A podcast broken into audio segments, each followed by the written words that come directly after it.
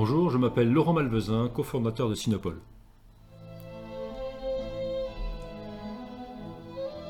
Aujourd'hui, dans notre concept et langage, je vais vous parler de l'économie de marché socialiste chinoise.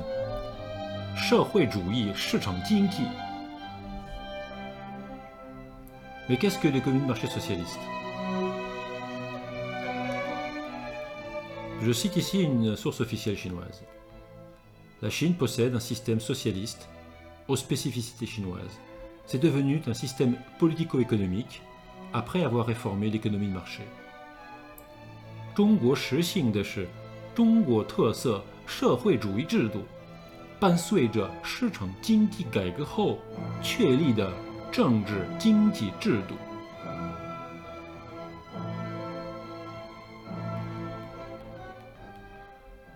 Le concept d'économie de marché socialiste est né en 1992.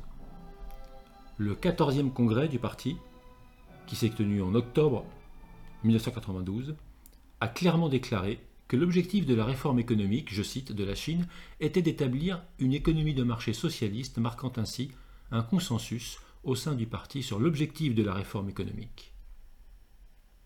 En 1993, une première directive lui est consacrée, et en 1994, le secrétaire général de l'époque, Jiang Zemin, déclare lors d'une inspection en province que, je cite, Ce que nous faisons, c'est une économie de marché socialiste.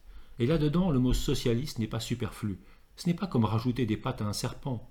Au contraire, c'est ajouter des yeux à un dragon. C'est révéler et parachever la nature de notre économie de marché. 我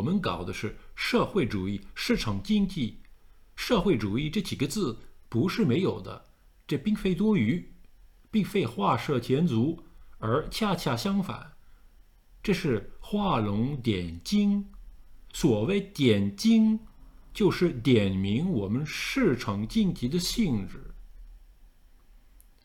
Puis, selon le rapport du 16e congrès du parti en 2002, les bases de l'économie de marché socialiste étaient posées.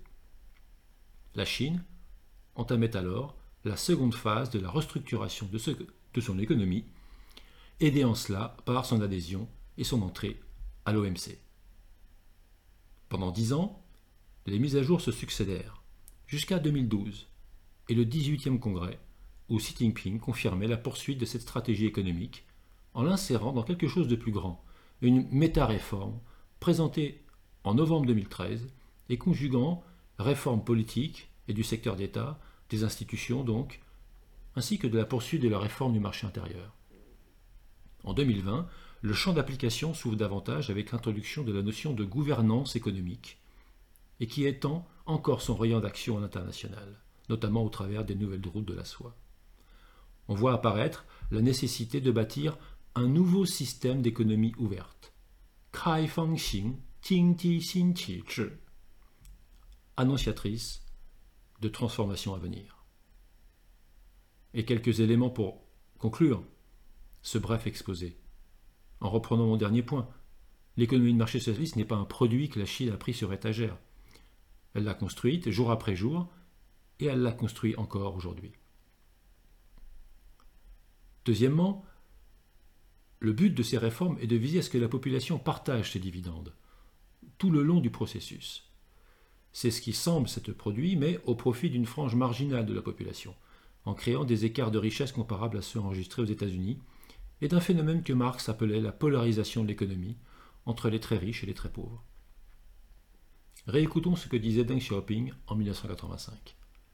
Le but du socialisme est d'apporter une prospérité commune à l'ensemble du pays, pas une polarisation. Si nos politiques conduisent à une polarisation, nous avons échoué. Fin de citation. Si nous relevons que la prospérité commune fait bel et bien son entrée dans le vocabulaire du parti ces derniers mois et lors du XXe congrès, et qu'elle s'inscrit donc en droite ligne de la pensée économique visionnaire de Deng Xiaoping, elle aura mis 37 ans pour s'imposer, et ce, tout récemment. Merci d'avoir écouté jusqu'au bout notre concept et langage, dont vous pouvez lire le verbatim intégral dans notre newsletter Concept et langage. Vous pouvez aussi nous soumettre vos idées de concept depuis notre site. A bientôt.